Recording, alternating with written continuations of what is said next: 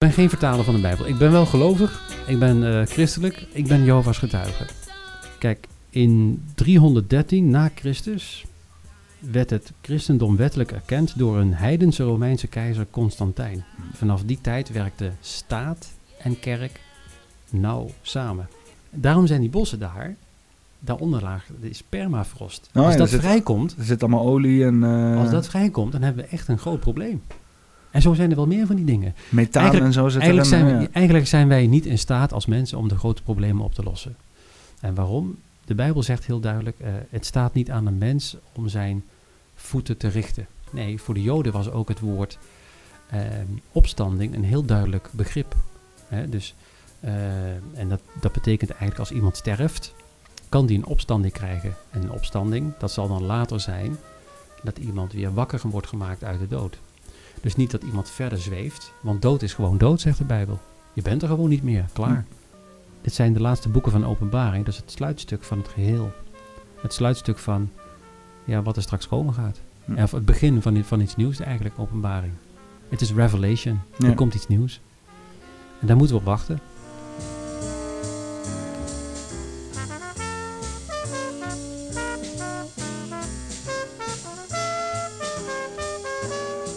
Zo. Jij hoort mij ook, hoor ik jou ook. Ik hoor jou heel goed. Dat is heel mooi. Cool. Nou, ik denk eh, dat we eerst eens even beginnen met inderdaad het plaatje dat we hebben uitgezocht. Oh, leuk.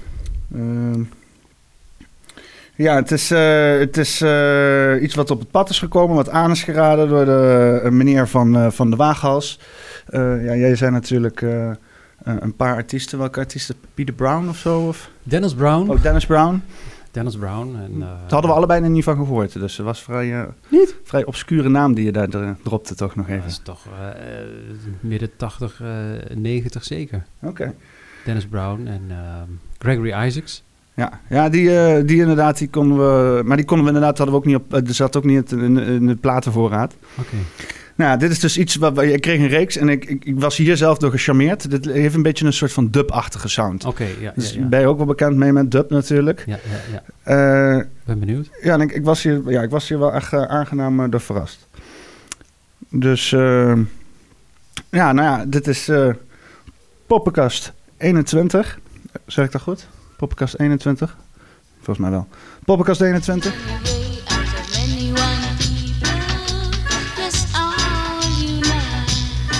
Maar je snapt wat ik bedoel met dat dub een beetje, Ja, hè? ja, ja, ja. Het is heel herkenbaar. Ja, ja. Het is echt Engels. In Engels eh, als, in, als in Brits, zeg maar. Of eh, London. London, die London sound. Ja, ja, ja, echt Ja, wel. ik, Ja. ik krijg ook een beetje, want ik, ik moet zeggen, denk ik ben een fan van, van dubstep en, en UK bass en dat soort Ja, zaken. En daar zit je ook een beetje met, eh, met deze sound inderdaad. Echt alsof je zo, zo'n sound system hebt met grote basspeakers en een beetje tweeters en zo. Ja. Dat is, dat is waar, ik, ja, waar ik aan denk. Maar ja, voor nu zal dit een, eh, een achtergrondmuziekje zijn voor ons. Oké. En eh, we, we kunnen het er misschien over hebben als je iets hoort. We moeten straks ook de plaat omdraaien, dus dan komen we nog wel wat interactie met de muziek tegen. Maar voor nu wil ik je eigenlijk eh, een vraag gaan stellen. Ja. En, en misschien gaat dit dan ook de titel worden van deze poppenkast. Kan Nederland wat meer Jezus gebruiken?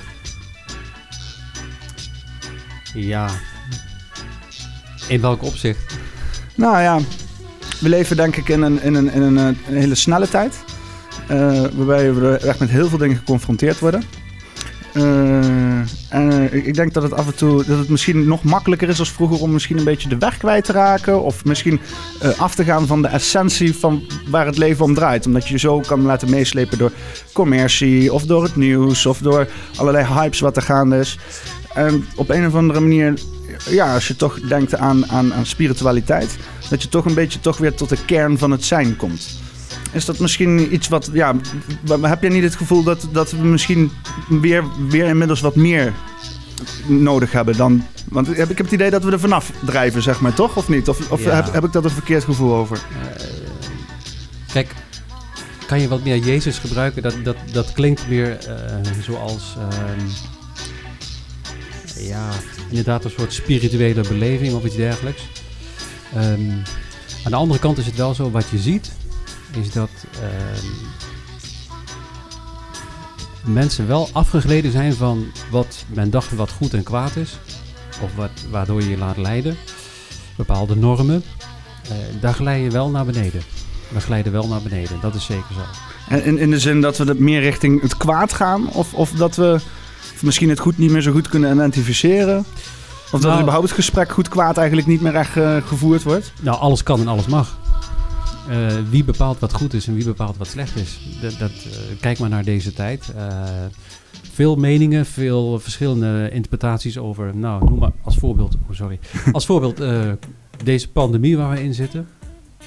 Ja, iedereen heeft zo zijn mening erover. En iedereen denkt van, eh, ja, dit is mijn vrijheid. Hè? Eh, wat, je, wat je gisteren misschien op het journaal misschien hebt gezien van die Franse president die de inhakt. Macron. Je, ja, je moet verplicht gevaccineerd worden. Terwijl een andere beweging zegt, ja, ik mag zelf bepalen wat ik wil. Hm.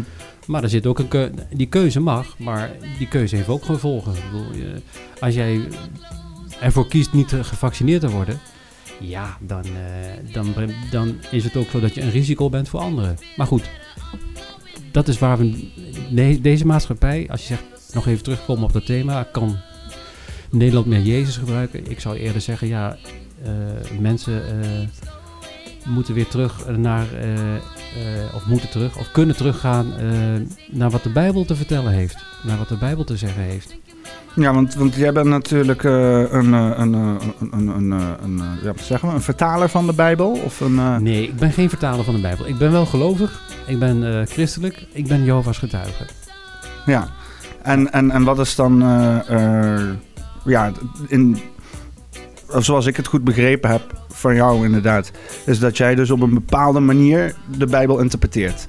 Nou, ik, ik, het is niet zo dat ik de Bijbel interpreteer. nou, Ja. De, de, Jehova- de Jehovah ja, inderdaad. Nee, maar eh, wij interpreteren de Bijbel niet eh sec van eh, zo is het en zo moet het zijn, heel dogmatisch. We laten de Bijbel wel uitleggen wat er precies staat, door teksten met teksten te vergelijken. Dan onthult eigenlijk, ja, de kennis van de Bijbel onthult zichzelf. Hè? Ehm, men is gewoon heel erg afgegleden van allerlei menselijke opvattingen, tradities, gedachtegangen. En die hebben een hele lange geschiedenis terug. Want het is natuurlijk niet alleen van deze tijd dat er afgedwaald wordt van een origine, originele betekenis van de Bijbel. Klopt. Maar waar, waar zou je zeggen dat het zeg maar als eerst voortkwam dat zeg maar mensen de Bijbel gingen, nou ja, ik wil niet zeggen misinterpreteren, maar in ieder geval op een eigen manier gingen interpreteren? Nou, de hele interessante vraag. Echt een mooie vraag. Kijk, je moet het zo zien. ehm, het christendom is eigenlijk gesticht door Jezus zelf. Jezus Christus. Ja. Eh, toen Jezus nog op aarde leefde, had hij een belangrijk thema. En dat thema was waar hij over sprak, Gods Koninkrijk. In de notendop, wat is Gods Koninkrijk? Gods Koninkrijk is een hemelse regering. Jezus had apostelen uitgekozen en die apostelen waren door hem opgeleid om te vertellen over dat koninkrijk. Maar je had ook mensen met andere ideeën en die ideeën kwamen toen al vanuit de filosofische gedachtegang, vanuit Plato bijvoorbeeld, Griekse filosoof. En eigenlijk tot aan de dood van de apostelen, dan heb je het over het jaar 99, ehm, was dat redelijk, eh, ja, als het ware, was het redelijk, eh, zeg maar, ehm, zuiver gebleven. Hm. Pas na de dood van de apostelen zag je echt een opkomst van allerlei interpretaties van verschillende mensen. Die zeggen, nou, nee, eh, dit is niet wat men leert of dit is, eh, hier denken we anders over. Dat zijn vaak filosofische benaderingen geweest. Ja. En die hebben hun vermenging gedaan met het originele christendom. En dan zeg maar, zoals dat toen heette, de heidenen, hè, de niet-gelovigen, dat is gaan vermengen. Want dat is denk ik toch ook wel nodig geweest toen, zeg maar. Dat, eh, ja, dat het misschien een ehm, bepaalde compromis is gedaan of zo, om, om een groter bereik te creëren. Een beetje water nou ja. bij de wijn. Je, dat is ook een hele interessante. Ehm, als je echt teruggaat naar de geschiedenis. ehm, in da- die omgeving rondom Israël en dat hele gebied had je het Romeinse Rijk. Het Hmm. Romeinse Rijk dat strekte zich uit tot aan Noord van Noord-Afrika tot aan Europa toe, tot aan Engeland toe. Ja. Belangrijke eh, keizer was daar de baas, keizer Constantijn. Ja. En keizer Constantijn, eh, dat was geen gelovige. Ook Maar- niet van Romeins... eh, nee, niet, eh, niet, niet, je kan niet zeggen dat hij... Zijn moeder was wel iemand die zich bezig hield toen eh, met het geloof van het christendom. nee. Het Roomse Rijk, daaruit, het, het Rijk van Rome, daaruit is, is uiteindelijk het katholicisme ontstaan. Rooms-katholiek. Rooms-katholiek, ja, ja, ja, ja. En misschien even interessant om te vermelden. ehm, kijk, in 313 na Christus werd het christendom wettelijk erkend door een heidense Romeinse keizer Constantijn. Vanaf die tijd werkten staat en kerk nauw samen. Dat was toch de start ook van het Byzantijnse Rijk, of niet? Dat weet ik zo niet. S- Toch, als ik het, als ik het goed, goed begrijp, eh, was het toch inderdaad prins Constantijn die inderdaad naar ehm, die Constantinopel stichtte, toch? In eh, wat nu eh, eh, de hoofdstad van Turkije is, hoe heet het ook weer? Istanbul? Istanbul, wat nu Mhm. Istanbul is. En dat daar inderdaad op een gegeven moment dus het, het, het Oost-Romeinse Rijk vanuit daar, toen het afsplitsen, inderdaad ging regeren als het Byzantijns, Byzantijnse Rijk. Toen inderdaad het Ja, West-Romeinse Rijk viel. Of ben ik, loop ik dan veel te ver voor op ja ik zaken? denk dat ik iets te ver, te ver verloop. Gaan we weer terug naar, naar jouw tijd. Maar goed, nee, maar ik- kijk, van, vanaf die tijd eh, is het is zo'n beetje vanaf die eerste, tweede eeuw, is dat steeds meer gaan vermengen. Water bij de wijn doen, om zo maar even te zeggen. Om het grote geheel maar te bedienen. Hm. Want die keizer Constantijn, die wilde geen verdeeldheid, die wilde eenheid hebben. Eh, dus eh, bepaalde leerstellingen werden ook aangenomen die beïnvloed waren door filosofische gedachten, wat totaal niet met het christelijke leer te maken had. He- he- Heb je bijvoorbeeld voorbeelden of zo, of passages die inderdaad gewoon echt... eh, Nou, bijvoorbeeld, eh, waar wordt in de Bijbel gesproken over eh vagevuur, eh, onsterfelijkheid van de ziel, de drie-eenheid? Wordt in de Bijbel niet over gesproken. Werd wel aangenomen als een christelijke leerstelling, terwijl dat geen christelijke leerstelling is. is, staat er helemaal niks in de Bijbel wat dan daar tot te interpreteren is? Hoe, hoe, hoe, hoe is dat dan, zeg maar, zo, die cultuur, die vooral inderdaad die drie, drie heilige eenheid, dat met ook het, het ja, dat, slaan en dergelijke, dat hoort er toch allemaal bij, die, die, eh, die cultuur, dat is Ja. toch, zeg maar, dat, is een, dat, is een heel lang, dat is een heel lang verhaal, een heel lang geschiedenis. Maar dat heeft ermee te maken dat men toen aan het filosoferen was over de gedachte van... is Christus van goddelijke oorsprong, ja of nee? Nou, als hij dat dan is, oké. Eh, maar is hij dan dezelfde als God? Nou, daar waren toen de geleerden het niet over eens. Hm. Die zeiden nee, dat zijn twee verschillende dingen. Eh, maar die keizer Constantijn was eigenlijk nog geen echt een gelovige, maar die zei ja, die wilde geen, even kort gezegd, die wilde daar geen discussie over hebben. Pas veel later is dat aangenomen als zijnde van nee, ze zijn allemaal hetzelfde. En de Heilige Geest is ook hetzelfde. Die drie stemmen overeen. Zo'n tekst wordt dan geïn- geïnterpreteerd. Eh, en dat is dan de drie-eenheid. en, en, hoe En wordt dat, dat, is, en dat, is een, dat is een dogmatische leerstelling. en, en hoe wordt dat geïnterpreteerd door een Jehovah's getuige? Nou, God is, is één.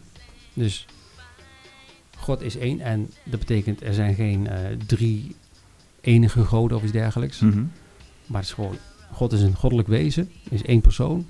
En Jezus is zijn zoon. Oké. Dus het staat los van elkaar.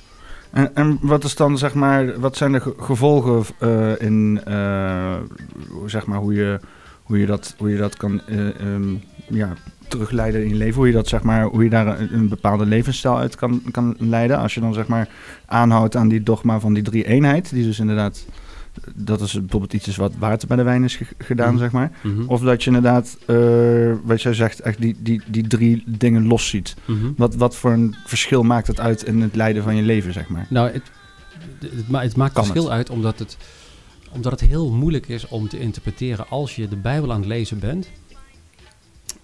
Als je al een naam eruit haalt waar oorspronkelijk de naam staat van God, wat je in de oude schrift ook vindt, hè, de tetragrammaton, want de Hebreeuwse letters tetragrammaton JHWH, dat is de naam van God. Als je die eruit haalt en je vervangt dat door God Ja. of Heer, dan weet je niet wat je leest.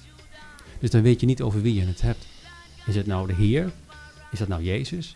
Of is het nou God die een naam heeft, een unieke naam heeft? Mhm. Dat maakt het gewoon heel moeilijk om iets te lezen en iets te begrijpen. Dus als jij eh, eh, inderdaad dus niet de, de, de, de, Heilige Geest, eh, de God en, en Jezus zeg maar als één entiteit ziet, dan lees je die Bijbel op een manier waarbij er dus meer personen dan zijn bij betrokken of meer verschillende En dan is perspectieven. het heel verwarrend. Dan is het heel verwarrend. Kijk, de Heilige Geest is geen persoon, maar is een actieve kracht. Hm. Net zoals jij deze plaat laat draaien op elektriciteit.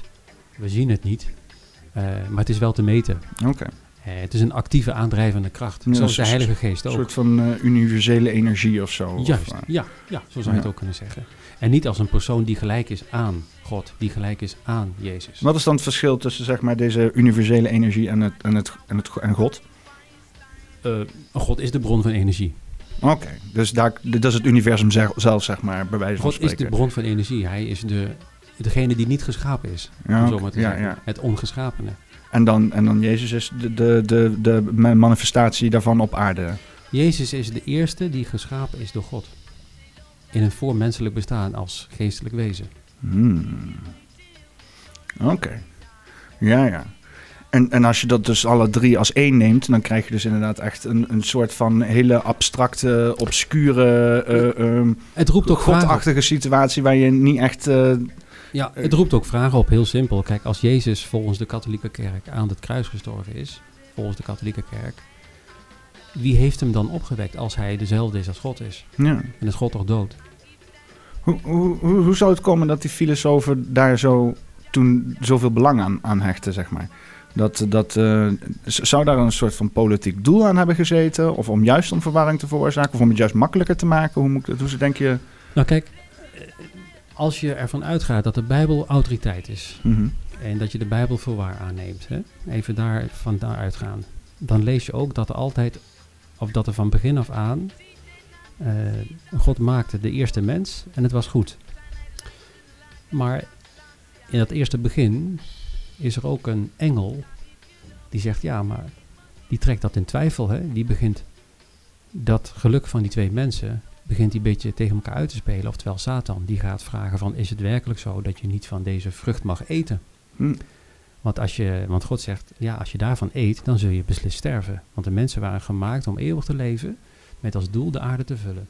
Oké. Satan, die wordt dan die engel, hè?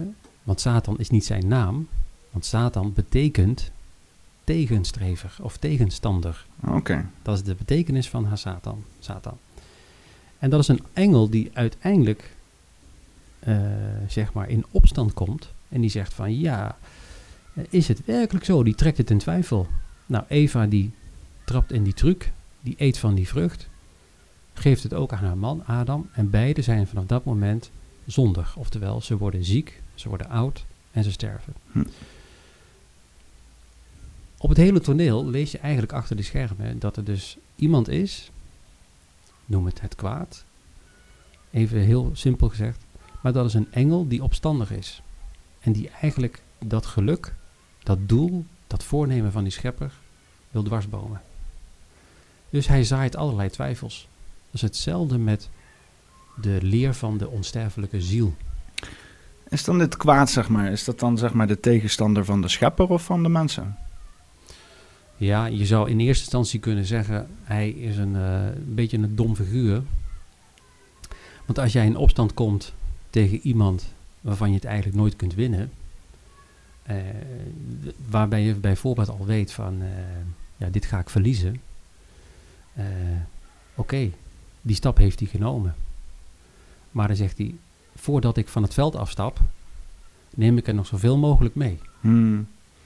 Dus het is iemand die eigenlijk eh, ja, in de laatste paar minuten van een wedstrijd nog een paar rotschoppen uitdeelt. Omdat hij toch weet, in de finale kom ik toch niet meer. Ja. Want ik ben al geschorst. Ik, ik, vind het, ik vind het, want hier komen we dan toch een beetje terug op dat hele, eh, wat we in het begin zeiden. En vooral ook dat het vandaag de dag niet zo heel veel wordt besproken, zeg maar, van wat is goed en kwaad. En hier heb je dus, zeg maar, zo'n, zeg maar, essentieel origineverhaal van wat kwaad zou kunnen zijn.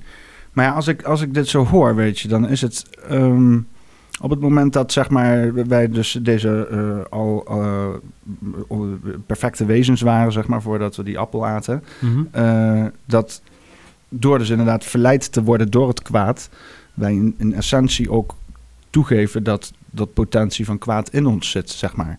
En dat zeg maar dus die, die, die kwade kracht laat zien aan bijvoorbeeld zo'n schepper van... Hey, dit zijn niet alleen maar jouw pure, pure licht, eh, licht uh, wat nou, pure mensen, zeg maar, waar jij, waar jij zo graag, weet je wel, van wat, wat je graag, graag wil dat ze zijn. Ze hebben wel degelijk een, een duistere kant, zeg maar. Nee, kijk, mensen zijn niet geschapen met een duistere kant. die, het eerste mensenpaar is niet geschapen met een duistere kant. Het eerste mensenpaar is geschapen met een vrije wil. Dat is wat anders. Een vrije wil houdt eigenlijk in, je kunt kiezen het was heel duidelijk, hè, toen de schepper het eerste mensenpaar op aarde zette. Zeg van nou, dit is jullie terrein, ga het uitbouwen, dit is jullie opdracht. De omstandigheden waren goed. Uh, door hun eigen zelfzuchtige verlangen, in de zin van wij kiezen dan zelf waar wij, we hebben jou niet nodig. Wij gaan zelf bepalen nu wat goed en kwaad is. Zijn ze afgeweken van eigenlijk een soort ja, betrouwbare handleiding. Okay, en, en, en het moment dat zij dus kinderen kregen, is pas daarna. En nu komt het verhaal. Uh, wij zijn eigenlijk allemaal besmet, een soort als een soort erfelijke ziekte, met die zonde. Hm. Daarom is het voor ons altijd ook een strijd in onszelf. Wij doen nooit 100% de dingen goed. Ook al zouden we het willen. Begrijp je? Ook al heb je alle goede intenties. Juist. je, kan, dus uh, je kan heel graag iemand willen helpen, maar als je hem door je acties alleen maar verder de afgrond in helpt, dan hoe goed ben je bezig? Ja, dat is dus eigenlijk het begrip zonde. En dat is ook altijd een beetje ver af uh, van ons allemaal, want we weten eigenlijk niet eens meer wat zondig is. Maar zonde komt eigenlijk neer op het missen van het doel. En de mens was geschapen met het doel om God voor eeuwig te aanbidden. Op een vredige paradijsaarde. Dat doel zijn we van afgeweken. Maar de schepper zou de schepper niet zijn als hij een plan had om dat voornemen toch te verwezenlijken. Dan komt Jezus een hele belangrijke rol. En daarom zijn die twee nooit hetzelfde. Kunnen ook nooit hetzelfde zijn. Nee. Begrijp je? Ja. Dus uh, Jezus, Jezus is echt zeg maar die, die, die, die, die uh, terugkering van waar we van afgeweken zijn weer. Ja. is wel een hele lange slinger, want we zijn er nu al 2000 jaar mee bezig. Volgens mij zijn we nog niet op het punt aangekomen waar we moeten aankomen. Maar... Ja, nee, maar dat is, dat is ook heel bijzonder. Want kijk, in die wat je zegt, het is een hele lange tijd. Uh, maar dat, is ook het, dat laat ook zien dat de schepper liefde heeft voor de mensen. Want hij wil niet dat mensen vernietigd worden, maar dat mensen tot inzicht komen, tot inkeer komen. Daarom heeft hij geduld. Hm. Hij heeft geduld met deze situatie. Maar wij weten allemaal en we zien allemaal en we lezen allemaal. Um, als je ziet nu ook, hè, eh, gewoon puur als je naar de mensen kijkt en naar hoe mensen de, de aarde willen beheersen. Klimaat wij moeten wat doen. Ja, ja die, die, die, die vraag naar controle. Wij dat, moeten wat doen, want anders dan gaat het niet je, je, kan niet zomaar een virus hebben en geen beslissingen maken, want dat... Uh, nee, nee, precies. Maar kijk, de boel de boel laten zijn we heel slecht. En vooral hier in Nederland. Ja, ja, ja. Je ziet wel in stukken van de wereld waar ze wel lekker de boel de boel kunnen laten. India. Ja, ja, dat kan. Dat kan. Zweden is een heel ander land, maar dan kunnen ze waarschijnlijk ook lekker de boel de boel laten. Ja, ja, ja. Maar, maar globaal genomen, kijk, overal Kijk, eh, om maar even na te denken, nog, je trekt het wat uh, breder naar een soort stukje, ja, noem het globalisering, wat het ook allemaal gebracht heeft en niet gebracht heeft. Maar neem het als nu de bosbranden in Siberië. Ja, ja. ja dat, is al, dat is al een bizarre uitspraak gewoon om te zeggen. Permafrost, daarom zijn die bossen daar, daaronder laag is permafrost. Oh, als dat zit, vrijkomt... Er zit allemaal olie en... Uh... Als dat vrijkomt, dan hebben we echt een groot probleem. En zo zijn er wel meer van die dingen. Methaan en zo zit eigenlijk, zijn, we, eigenlijk zijn wij niet in staat als mensen om de grote problemen op te lossen. En waarom? De Bijbel zegt heel duidelijk, uh, het staat niet aan een mens om zijn voeten te richten. Ja. Uh, en waarom? Uh, als illustratie, wij zijn niet gemaakt om onder water te zwemmen, te leven. We moeten altijd naar boven. Daar zijn wij niet voor gemaakt. Zo zijn wij ook niet gemaakt om deze wereld te besturen. Want we, mensen maken constant beslissingen en die beslissingen pakken voor een deel goed uit en voor een deel slecht uit. Ja. En we zijn eigenlijk, ik zeg het ook maar vaak zo, kijk naar een grote meterkast in India met allemaal draden. Het is één grote weerwarboel en je weet echt niet meer waar je moet beginnen. Nee. Dus die problemen worden alleen maar groter. Maar de schepper heeft wel, toen dat probleem was met Adam en Eva en met die zondeval, heeft hij ook direct een oplossing aangeboden. En die oplossing die komt. Een, een, een vloed? Ja, toen was het een vloed. Uh, maar straks uh, gaan we inderdaad ook naar een climax komen dat de schepper gaat ingrijpen in deze hele maatschappij, en dat heet dan, zoals er maar heel veel films over zijn Ja. gemaakt, Judgment Day. Armageddon. Ja. Armageddon. Ja, dat heb dat- je, dat- heb dat je is- al niet het idee dat, dat we daarin zitten? Nee, nee, nee, nee, nee, nee. We zitten wel in wat de Bijbel zegt. De Bijbel noemt dat volgens 2 Timotheus hoofdstuk 3. Misschien mag ik het voorlezen. Ja, is de tijd van Aquarius? Oh nee, dat is, dat is de sterrenkunde. Dat is, eh, dat is wat anders, ja. In, in 2 Timotheus 3, ehm, en dan moet je nagaan, dat is dan eh, nou, toen al beschreven. Hè? Dit is dan een, eh, een, zoals dat toen werd gezegd. het is eigenlijk alsof je de krant leest. Ja. Let op.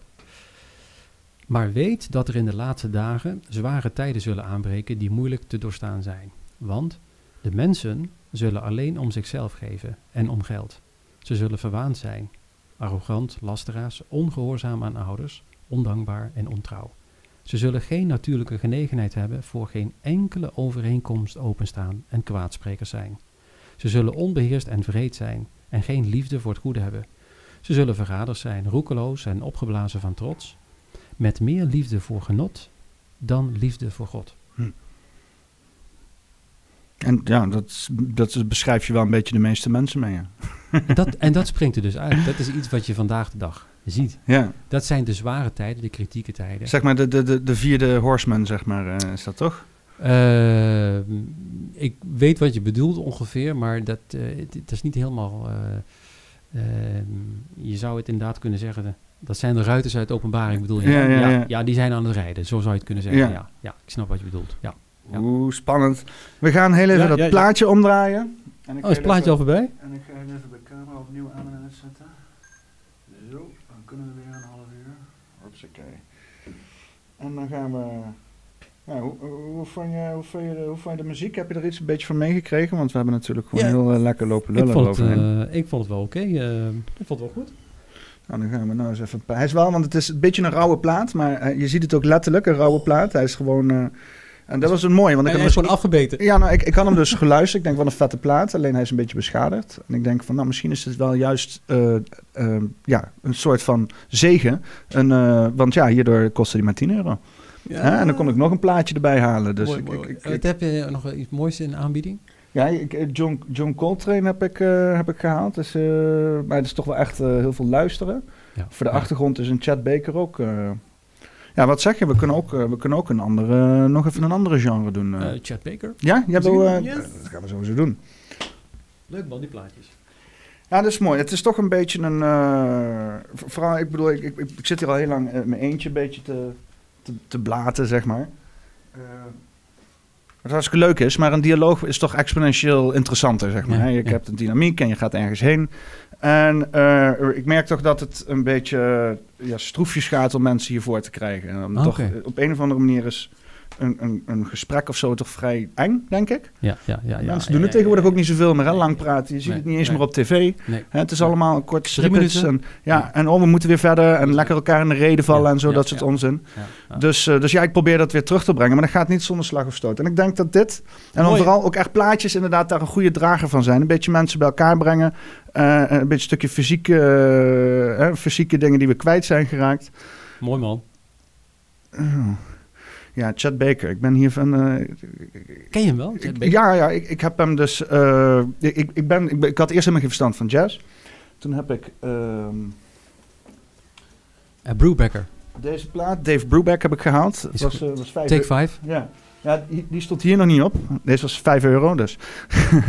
maar ik heb deze dus echt heel veel. Ik, had toen, ik woonde anti-kraak. Toen had ik zeg maar een heel klein eh, ja, setupje, zeg maar, met twee oude speakertjes van mijn oma. En erop een oude versterker en daar die plaatspeler op. En dan kom ik thuis of zo. En dan dat was zeg maar die, de zon scheen dan recht bij mij naar binnen. Alleen ik had het gordijnen dicht, dus dan zo'n klein streepje zon met een beetje stof zo dwarrelend er doorheen. En dan net zo'n plaatje opzetten. Ja, dat was helemaal top thuiskomen. En dat, ja, dat was deze plaat. Het was eigenlijk, of nee, dat was eh, dus de Dave Brubeck, die ik het altijd opzette. Ja, ja, ja. En ik, ik had geen verstand van jazz, maar ik denk, als ik ooit jazz moet gaan leren kennen, dan doe ik dat via vinyl. Ga ik niet op Spotify jazz Nee. dingetjes en dan zie je alleen maar van die koffie smooth jazz eh, café shit te luisteren. Dat schiet allemaal niet op. ja, en toen ben ik dus inderdaad eh, Dave Brubeck, die naam tegengekomen, ben ik toch wel op internet dingetjes gaan zoeken. Kwam ik uiteindelijk uit bij Take 5. Ja, hij is En toen ben ik uiteindelijk ook uitgekomen bij Chad Baker. Dat ik eh, Ja. op een gegeven moment dacht van, hé, hey, dat is ook wel eh, lekker casual. Weet. Ik vind het van die... Chad Baker is goed hoor.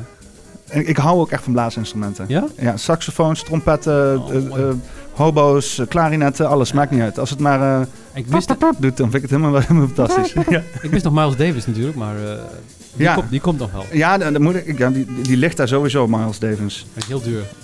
Ja, ja nou, Ik ik, weet niet. volgens mij, ja, dan praten we over 24 euro of zo. Nou ja, hey, eh, ik bedoel, ja, daar heb je wel een hele maand Spotify voor, maar eh, ik weet niet. Het is toch, ik weet niet. Het is het gewoon waard. Ja. Plus, het ziet er ook leuk uit. Je kan het neerzetten. Ja, ja, ja. Het eh, is ook meteen mooi de scheiding van, Ja, ja, mooi, mooi. van het echte daglicht en de filter. Leuk. Klinkt goed. Nou, ik, ik, ik, vind, eh, ik, vind, eh, ik vind dat we misschien toch nog wel eh, wat dieper moeten ingaan op inderdaad die... want we hebben dus nu inderdaad heel erg gehad over die heilige... die, die, die, een- die eenheid, zeg maar, dat dat gesplitst is. Maar er waren nog twee andere dingen, zeg maar, die dus inderdaad... je een voorbeeld van gaf en zei van dit is gemisinterpreteerd... of dit is weer uit verband getrokken of er is water bij de wijn gedaan. Ja. Ja, zoals? Ja, ik weet. Jij had net drie voorbeelden. Jij, jij zei bijvoorbeeld dus inderdaad die eh, eh, eh, heilige drie-eenheid. Daar zijn we toen op doorgegaan. Ja. En daarvoor gaf je nog twee andere voorbeelden. Weet je nog welke je gaf? Ja, bijvoorbeeld, ik zal even kijken. Ehm,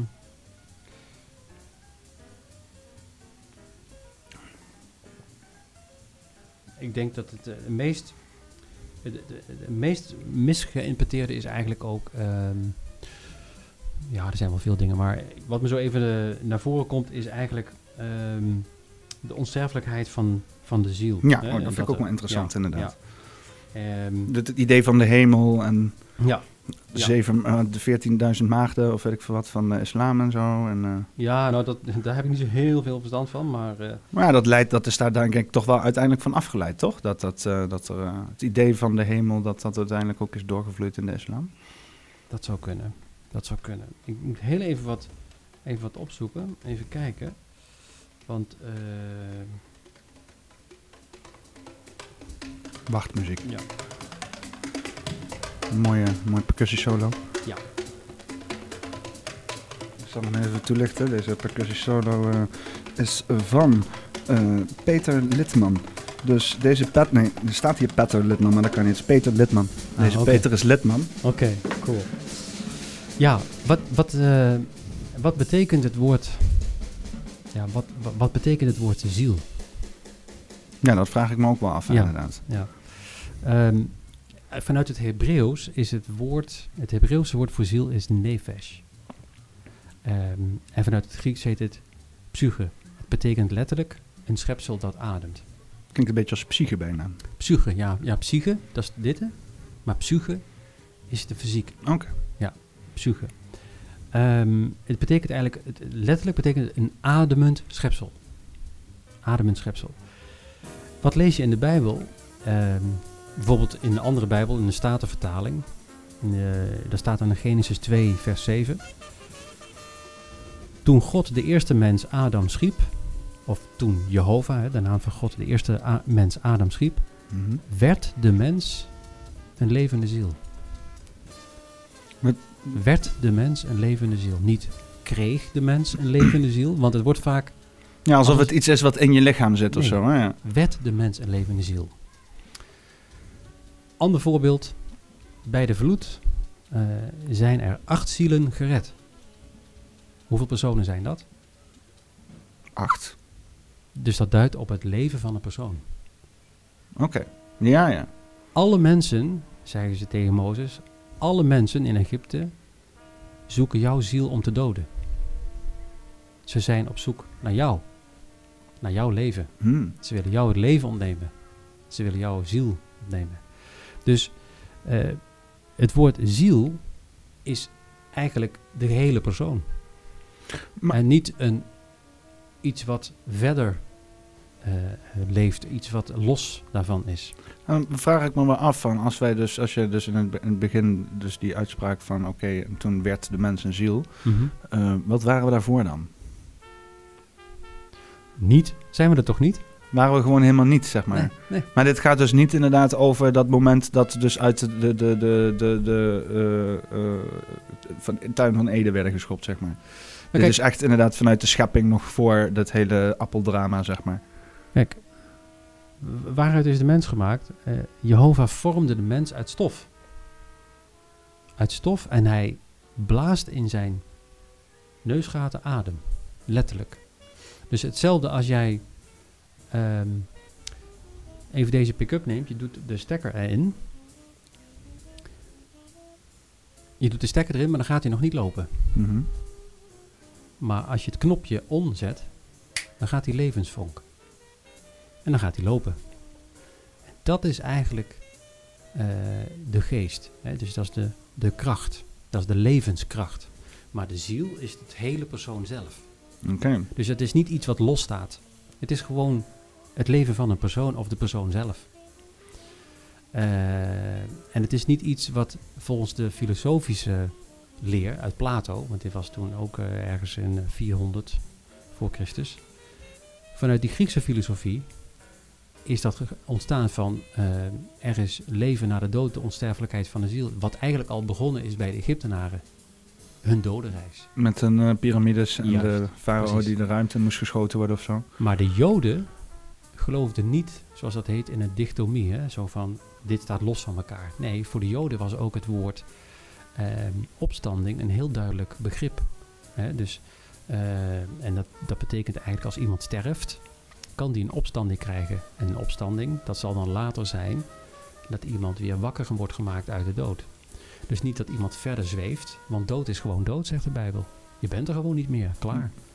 As tot as, daar ben je uit gekomen. Daar ga je ook weer terug, terug naar de grond. Er blijft gewoon niks over. Er is niets wat verder leeft. En, en, en wat je vaak in een bepaalde kerk ziet, het eh, kaarsje gaat uit of het gaat naar het sterretje toe. Of eh, eh, als een kaars uitgeblazen wordt, is die gewoon uit. Er is verder niks meer. Ja, want het is dat, dat hele idee van een hiernamaals, zeg maar. Hè? Dus eh, dat dus zeg maar je acties hier consequenties hebben voor iets wat voor eeuwig is later. eh, is natuurlijk wel heel populair, zeg maar. Om mensen Ja. misschien Ja. een bepaalde mindset te geven of zo. Ik, ik doe het, denk ik, zie het dat ik het bij mezelf ook doe. Want ik bedoel, ik geloof echt niet dat ik ga rondlopen op wolkjes straks. Maar eh, eh, ik, ik ben wel, ik, ik weet wel dat het een erg prettig en, en comfort, een, een comfortabele gedachte is om te weten dat als je ja, een, een goed leven leidt, keuzes maakt, misschien niet altijd de makkelijkste, maar dat je dan daar later op een of andere manier plezier van gaat hebben, zeg maar. Nee, dat, eh, dat- ik weet niet waar ik dat had gelezen, maar wat jij zegt stond ook eigenlijk, die gedachte staat ook hier. Ik weet niet of ik dat zo snel kan vinden. Uh, zoek maar eens op. We hebben rustige jazz voor de achtergrond. We zitten inmiddels op eh, track 2 van kant A van Chad Baker en crew. Ja. De tenor is eh, gespeeld door Phil Uderso. Eh, de bas door Jimmy Bond. Dat is nu die je lekker hoort.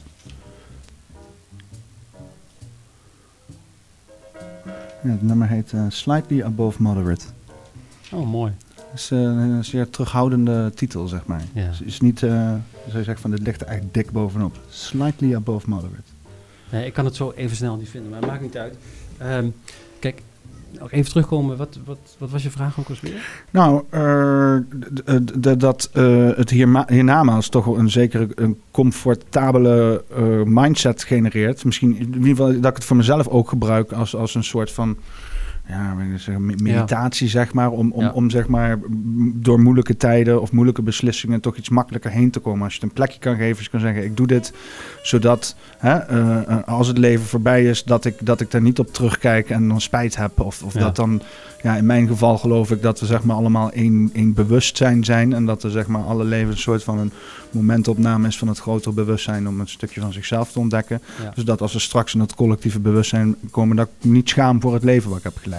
Ja. Zeg maar, dat, dat, dat geeft mij dan een soort van een richting om op te denken. Het is niet een steen gegoten, is iets wat ik zeg maar voor de Nee, maar laatste dat, tijd heel... dat, dat, dat laat dus ook zien dat wij als mensen toch over het algemeen toch graag verder willen.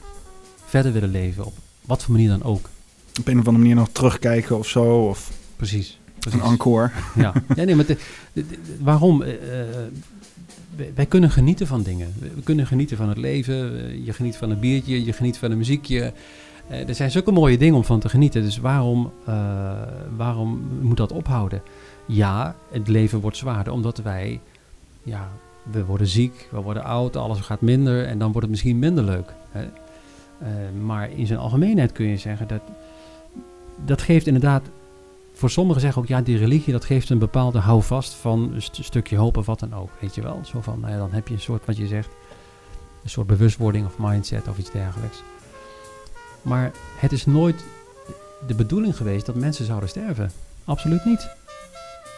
Mensen zouden, eh, eh, zijn niet gemaakt om te sterven. Mensen zijn gemaakt om eigenlijk eeuwig te leven. Als jij, bij wijze van spreken, je hersenen, je, je, je hersenen kun je zo goed prikkelen. Die zijn gemaakt, dat is, een, dat is een brein, dat is een machine, sterker dan een computer. Die zijn gemaakt om eigenlijk eeuwig te leven. En als wij oud worden en wij gebrekkig eh, bezig zijn met oefeningen en mentale prikkels, dan sterft dit ook af. Maar als wij dat blijven activeren, blijft dat doorgaan. Dat blijft doorgaan. Mhm. Die maakt constant nieuwe verbindingen. Dat is, dat is, dat is, dat is, wij weten nog zo weinig eigenlijk. Totdat dat de container die, waar, waar die hersens in zitten het niet meer... Be, Ja, krijg koppijn. ja, ja. Nee, nee, maar... Nee, maar Maar is dat, je? Dus is- is... is dat dan niet zeg maar een hele gruwelijke grap? Om zeg maar inderdaad wezens te maken die niet bestemd zijn om te sterven en dan vervolgens te zeggen, Nee. sterf maar lekker. Nee, nee, ja, nee, maar dat is, dat is geen grap. Kijk, dat is... ehm, want, kijk, er is een, een hele mooie gedachte ook. Ehm, er zegt de Bijbel ook dat God die heeft geen vreugde in de dood van een goddeloze. Hm. Absoluut niet. Als hij de maker is van het leven, denk je dat hij het leuk zou vinden om het leven te vernietigen? Dat wij zouden lijden en sterven? Nee, daar is hij totaal niet blij mee. Totaal niet. Maar waarom dan? Hè? Maar waarom dan? Waarom dan? Omdat God liefde is. Dus God houdt. Kijk, in zijn goedheid. Hij had, had de mensen niet eens hoeven maken. Nee, oké.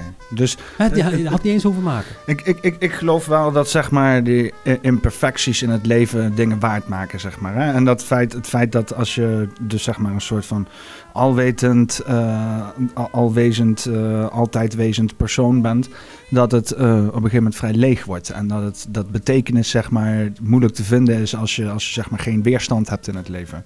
Want juist die, die weerstand die ik, ik krijg in het leven, eh, van, van de, de, de obstakels die ik moet overwinnen, van de dingen die ik moeilijk vind om te doen en daardoor juist andere dingen weer leuk vind, dat, dat geeft naar mijn idee juist het waarde daaraan. Zeg maar. Ik heb het idee dat als ik zeg maar, zou kunnen vliegen en nooit meer dood zou gaan en ik hoef niks te eten, maar ik kan alles eten en ik zie er altijd goddelijk uit, dat dat, eh, ja, dan mis ik, volgens, volgens mij heb ik dan niet hetzelfde karakter wat ik nou zou hebben, zeg maar. Dan zou ik toch Nee, wel een ja, soort ja, van... Maar, maar, maar, jij, maar jij reflecteert aan het leven wat je nu hebt. Jij reflecteert aan de dingen die je hebt meegemaakt. Je, daar, daar reflecteer je aan. En daar haal je kracht uit. Omdat je zegt van, nou, ik, ik heb dit meegemaakt. Dit is ellende geweest. Ik ben er doorheen gekomen. Daar ben ik nu zo over gaan nadenken. Dat is, dat is prima, want dat is de veerkracht van de mens.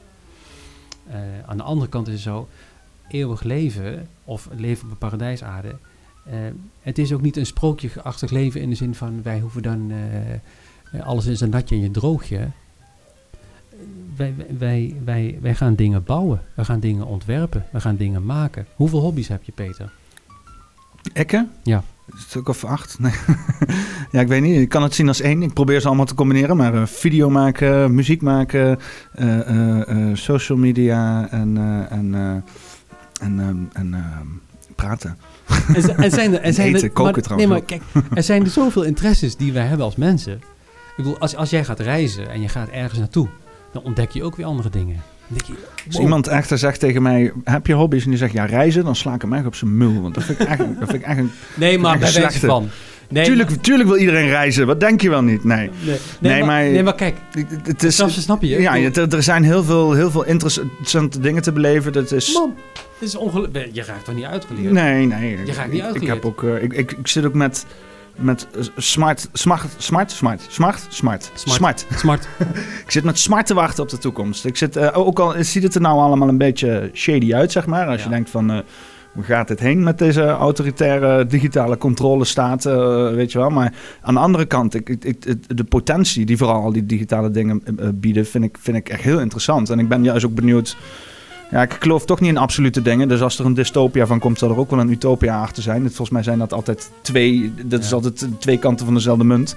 Ja. Ehm, Maar dat vind ik dan wel een mooie, mooie vraag want je zegt ook inderdaad zo van, weet je wel, die mens heeft potentie. Het is de intentie om inderdaad gewoon, we zijn wezens om inderdaad gewoon langer te leven, dan wel niet voor eeuwig. Is, is het godslastering? Is het zeg maar tegen de, de, de, de, gedachten van, van, uh, van uh, Jehovah's getuigen? En als je denkt naar al deze technologische vordering. Als je denkt aan inderdaad transhumane ontwikkelingen. Mensen die dus inderdaad technologie, digitale technologie, bioengineering, dat soort zaken gebruiken om dus inderdaad ja, een beetje een soort van dat, dat ideale mens te worden, zeg maar. Het eeuwige leven te krijgen, of in ieder geval zo lang mogelijk. Nou kijk, wetenschap uh, is, is eigenlijk uh, iets, iets wat heel mooi is. En uh, kijk, de wetenschap heeft, heeft mensen heel veel gebracht. sterker nog, wij maken ook natuurlijk gebruik van wetenschap. Wij maken ook gebruik van digitale technologie. Wij bouwen ook op een milieuvriendelijke manier. Sterker nog, we hebben in, in, in Amerika, waar bepaalde kantoren gebouwd zijn van ons, hebben wij hele grote prijzen gewonnen als het gaat om uh, milieutechnologie en dat soort dingetjes. Dus het zijn zeg maar gebouwen die Jehovah getuigen bouwen die een prijs hebben gewonnen voor, ja. voor het milieu. Uh. Ja, ja, ja, absoluut, absoluut, absoluut. Dus, dus waar, waar ik vind grond... Het, ik vind het grappig op een of andere manier. Ja, nee, maar kijk, wij maken gebruik van je in, in deze wereld. Uh, ja, er, zijn, er zijn dokters, er zijn artsen, er zijn technologen, er zijn uh, ingenieurs, ontwerpers. We zijn gewoon mensen van alle lagen van de bevolking. Het, het, het is, Begrijp je? Het, het, is grappig, want um, normaal uh, als ik denk aan, aan, aan uh, religieuze instanties of mensen die sowieso misschien ja, spiritueel zijn, wil ik misschien, dat, dat kan ook altijd vrij liberaal zijn uiteindelijk. Maar in ieder geval, zeg maar, als je denkt aan, aan, aan religie, hè, vooral ja. religieuze instanties, denk je toch vaak aan conservativiteit. Hè? Vooral inderdaad ja. als je ook kijkt naar vroeger, waren de kerk en zo ook niet heel blij met uh, wetenschap en dergelijke. Maar het is wel grappig om dan te horen dat als Jeho Jehovah getuige, dat je eigenlijk helemaal niet tegen dat soort dingen aanloopt. Nee. Dat je eigenlijk zegt, progressie hoeft helemaal niet nee, nee, uh, uh, godslastering te zijn of zo. Nee, nee, nee, sterker nog, je ziet het terug niet alleen in in de dingen die we doen en organiseren. Want kijk, wij zijn georganiseerd om te prediken, georganiseerd om het goede nieuws te brengen. Dat willen we op zo'n goed mogelijke manier doen en zo efficiënt mogelijk. Daarvoor heb je ook gebouwen nodig, daarvoor heb je machines nodig. Dus dat, dat moet je ook goed organiseren. Mm -hmm. uh, en aan de andere kant is het ook zo, en het, dat gaat ook door in, in, in bepaalde dingen. Uh, als wij iets hebben gezegd wat niet klopt, en we krijgen inzicht van dit hebben we toen gezegd, zoveel jaar geleden, maar dat moeten we bijstellen. Gaan we dat ook doen? Okay. Dus wij zijn daarin pragmatisch. Dus echt, zeg maar, dus in principe zoals de Joden het ook doen, met zeg maar die hele uh, encyclopedie die ze naast de toren houden. Dat ze ook per tijdgeest terug reflecteren op, nou, kijk, op hun Bijbel, zeg maar. Kijk, op, uh, de Bijbel heeft natuurlijk letterlijke taal en symbolische taal.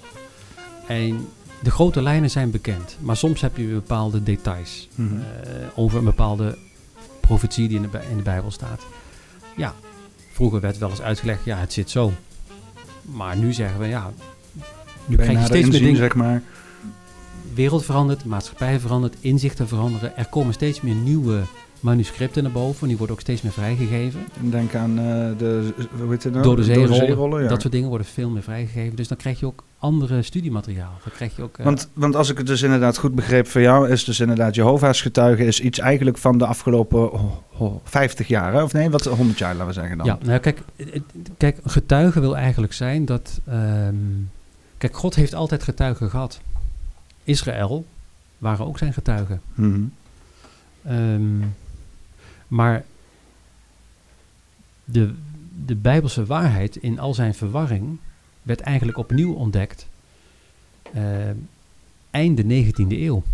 Er was er een groepje Bijbelonderzoekers die ging echt onderzoeken: oké, uh, wat zegt de Bijbel? Wat zeggen al die religies?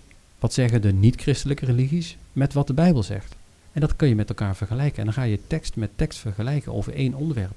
Als het gaat over de hel, ga je alle teksten van de hel hebben ze bestudeerd. Ga je kijken, wat zegt het daarover? Wat is de conclusie daarover? Zet alles op een rijtje. Maar niet uh, dat je je dogmatisch laat uh, voorlezen van, nou, zo is het en zo moet het en zo zal het zijn. Ja, want elke tekst die geschreven is, is natuurlijk ook weer een interpretatie van een mens op een situatie of op een tekst of op een filosofie. Geen tekst is, is absoluut, toch?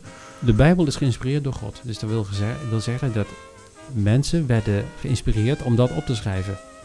Zoals een zeiler zich laat meevoeren door de wind, zo zijn die schrijvers geïnspireerd door de Heilige Geest. En de Heilige Geest liet hun af en toe of visioenen zien, of dromen dromen, of letterlijk werden dingen opgeschreven.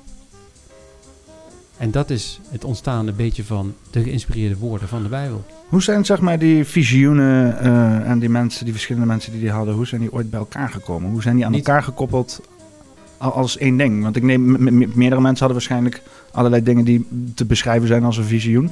Hoe zijn zeg maar inderdaad die specifieke eh, eh, namen in, in, in de Bijbel, de, de, hoe heet dat, de, de Johns en de, ik weet al die, eh, Ja, ja, ja. alle, alle, alle, alle namen niet. Ehm, hoe zijn die, zeg maar, hoe zijn die tot elkaar? Is dat een o- eenopvolgend? Is dat een, een, een reeks aan, aan, aan mensen die, zeg maar, dan, eh, waar dan zo iemand uit voortkomt? Of zijn die echt gevonden door, door bepaalde, eh, door bijvoorbeeld mensen die, die fanatiek bezig waren met het, met het samenstellen van, van, het, van, van het christendom? Nou, kijk, wat ik hier ook even wil voorlezen. Er staat eigenlijk dit, hè. Eh, veel mensen denken dat we niet zeker kunnen weten wie de Bijbel heeft geschreven. Maar de Bijbel zegt vaak duidelijk wie de schrijvers zijn. Sommige gedeelten beginnen met informatie zoals de woorden van Nehemia of het visioen van Jezaja of het woord van Jehovah dat tot Joël, de zoon van Petuel, kwam. De meeste Bijbelschrijvers erkennen dat ze schreven in de naam van Jehovah, de enige ware God, en dat ze door hem werden geleid. Hm. Profeten die de Hebreeuwse geschriften schreven, zeiden meer dan 300 keer: Dit heeft Jehovah gezegd. Andere schrijvers kregen de boodschap via engelen. En nu is het interessante: de Bijbel is in de loop van 1600 jaar door zo'n 40 mannen geschreven. Mhm. Sommige mannen schreven meerdere Bijbelboeken. De Bijbel is een mini-bibliotheek van 66 boeken. 39 Hebreeuwse geschriften, oftewel het Oude Testament. Of 27 christelijke Griekse geschriften, vaak het Nieuwe Testament genoemd. Eh, ja, zo is de Bijbel eigenlijk ontstaan. Zal ik jouw progressies even op de test eh, stellen hier zo? eh? Hm. Waarom eh, zijn het alleen maar mannen in de Bijbel? Wat dacht je van het Bijbelboek Esther? We- daar, daar denk ik helemaal niks over. Wat verlicht me. Wat, Ja. is het, wat is Esther? Dat is, een, dat is een Bijbelboek geschreven in de tijd van de wereldmacht Medië-Perzië. Esther was een Jodin die opgegroeid was bij haar oom, neef Mordechai, Joodse naam. Neef. En deze Esther ging later trouwen met de koning van Medië en Perzië. Maar die koning had een generaal en die generaal wilde alle Joden uitroeien. Toen al. En Esther heeft een plan gesmeed waardoor die generaal eigenlijk op een zijspoor kwam te staan en daardoor werden de Joden niet vernietigd. Mhm. Dat is het Bijbelboek Esther. Maar dat is dus een, een, een- een, onderdeel van, van een. Maar die is niet geschreven door Esther.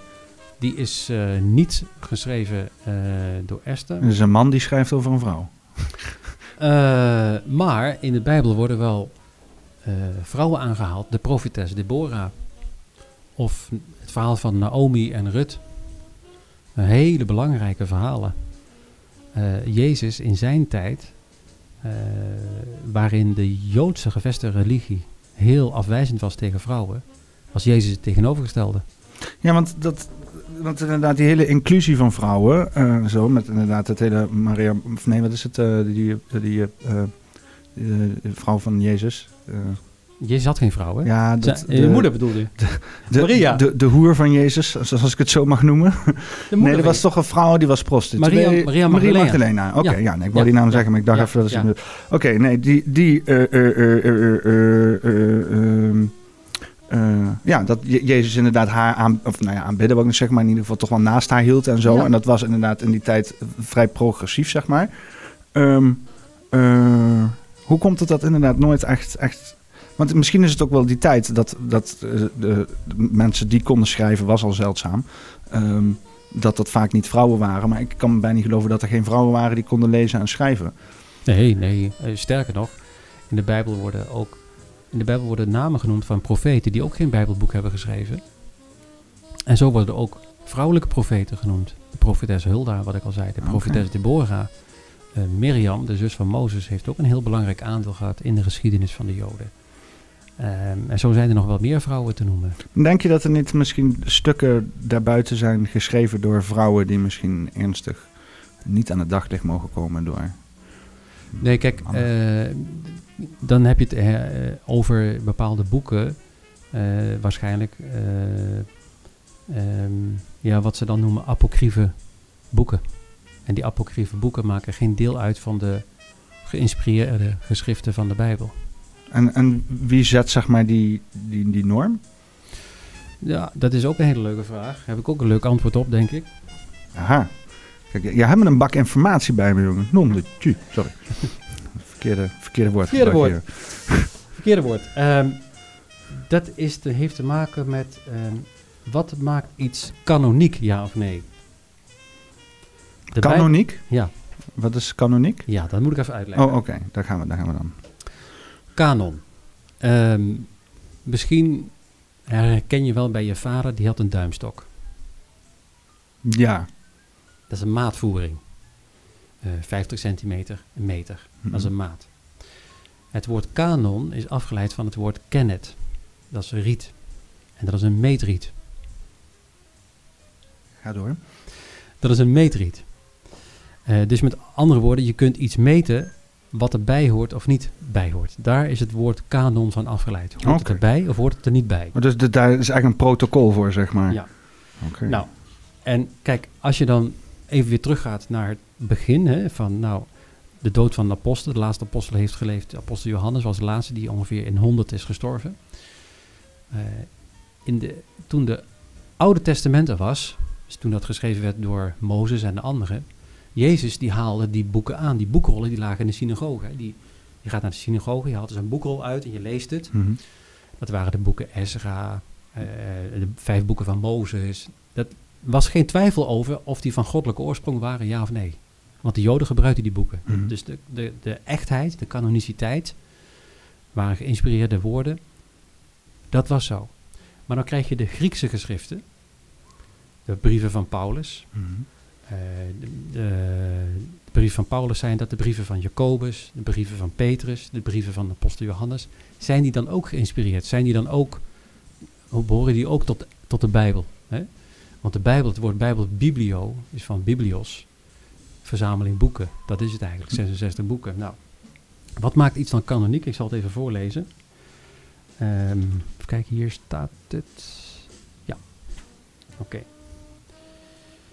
Wat zijn enkele van de goddelijke indicaties aan de hand waarvan de canoniciteit van 66 boeken van de Bijbel is bepaald? Dus wat zijn dan indicaties? In de eerste plaats moeten de documenten handelen over Jehovah's aangelegenheden met betrekking tot de aarde. Dus ze moeten handelen over Jehovah's eh, eh, betrekking met de aarde. Het tweede is, ze dienen mensen ertoe te brengen hem te aanbidden en ze dienen tot respect voor zijn naam en voor zijn werk en voornemens met betrekking tot de aarde aan te sporen. Dat is het tweede. Het derde is, ze dienen van inspiratie te getuigen, dat wil zeggen, het bewijs te leveren dat ze door Heilige Geest zijn voortgebracht.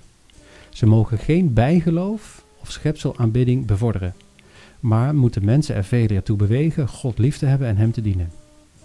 In geen van die afzonderlijke geschriften zou ook maar iets mogen staan wat in strijd zou zijn met de innerlijke harmonie van het geheel. Maar elk boek dient veel eer door de eenheid met andere boeken een ondersteuning te vormen van het feit dat Jehovah God de ene auteur is.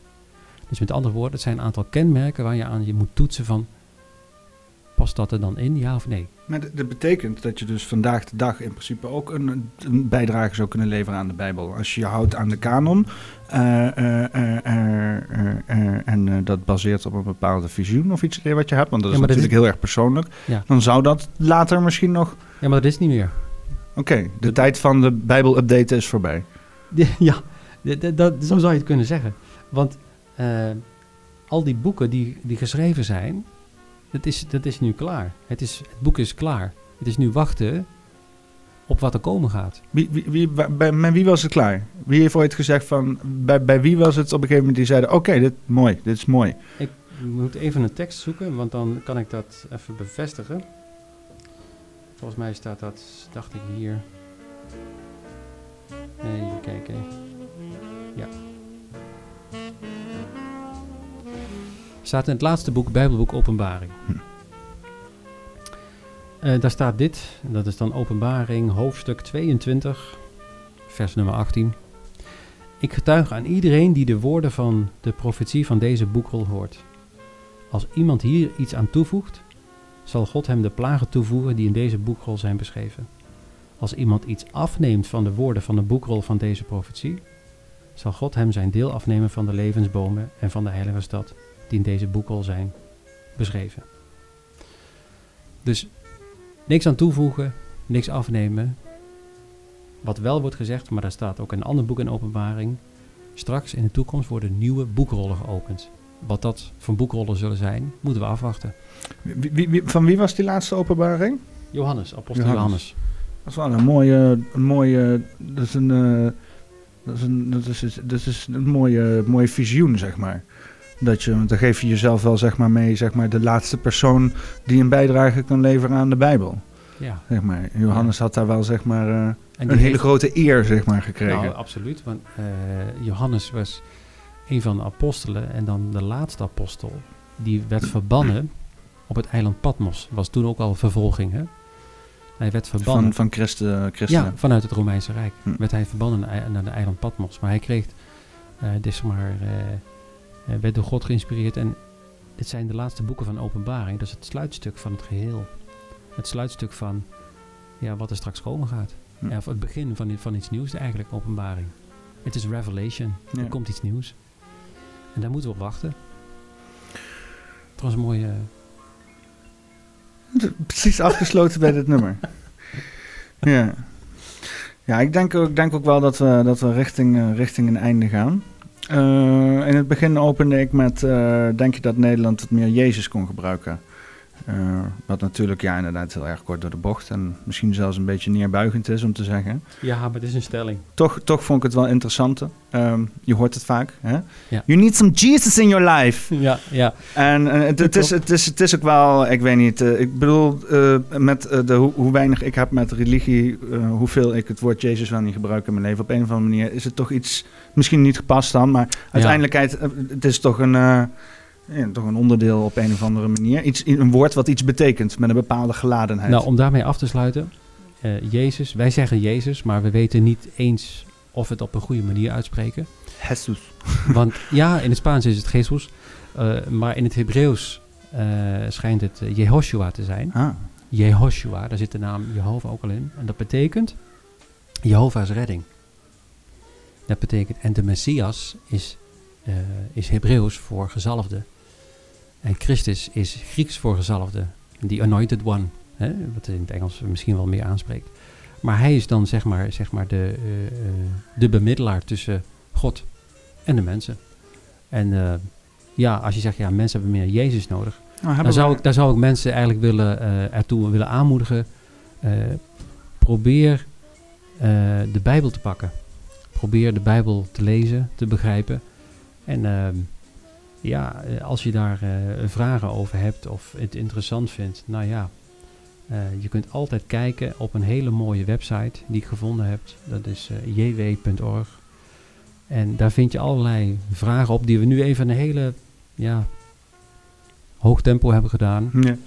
Maar daar kun je rustig over nadenken. En dan kun je tot jezelf bepaalde vragen, misschien vind je de antwoord. Dus daartoe wil ik iedereen aanmoedigen. En, en voor de mensen die toch misschien wat moeilijker een boek oppakken. Eh, ik geloof, jij, jij geeft dat ook, maar mensen die Ja. inderdaad ook je, Ja. eh, aanhangers zijn van Jehovah getuigen, die, die geven- ook lezingen. Ja, we geven lezingen, maar we geven lezingen via de Zoom. Dus niet, Ah, eh, niet via nu bijeenkomsten, fysiek. Dat doen we nog al vanaf maart al niet. Dat doen we voorlopig ook nog niet. Is dat, is, is, is- eh, eh, eh, verandert dat iets aan de lezingen? Mis je bijvoorbeeld de akoestiek van de ruimte of zo? Mm, Of nee, de nee, nee, nee, nee. Contact met... Je mist natuurlijk menselijk contact. Je mist menselijk contact. je mist interactie een beetje. Maar we zijn niet van die halleluja-sprekers. Maar la- laat ik het zo zeggen. het is altijd fijn als je mensen face-to-face hebt. Net als dit, zo'n interview, dat is fijner dan aan de telefoon praten Ja. met elkaar. Zo simpel is het. Maar we doen het nog steeds digitaal. Eh, we hebben op de website kun je ook kijken, jw.org, naar de congressen die nu plaatsvinden. Digitaal. Dus dan kun je ook luisteren naar hele mooie filmpjes. En we hebben ook een interactieve bijbelcursus. Dat is niet alleen lezen, maar ook videootjes bekijken en bespreken. En bepaalde bijbelteksten uitdiepen. En kijken wat je eruit kunt halen. Oké. Dus. Nou, hartstikke goed. En ik heb voor jou iets moois meegenomen. Oh, ah, De mens op zoek naar God. Oh. Het is een... eh, eh, daarin worden alle religies besproken. dan zag ik allemaal leuke symbooltjes staan en zo. Ja. Dat, eh, Alle religies worden hier besproken. Eh, ook wat we zo even een notendopje hebben gezegd. En ja, wat ik jou wil laten zien. Je gaat het zeker interessant vinden. Ja, de mens op zoek naar God. Het is een heel leuk boekje over wat is geloof? Waarom geloven we eigenlijk? Hoe is religie begonnen?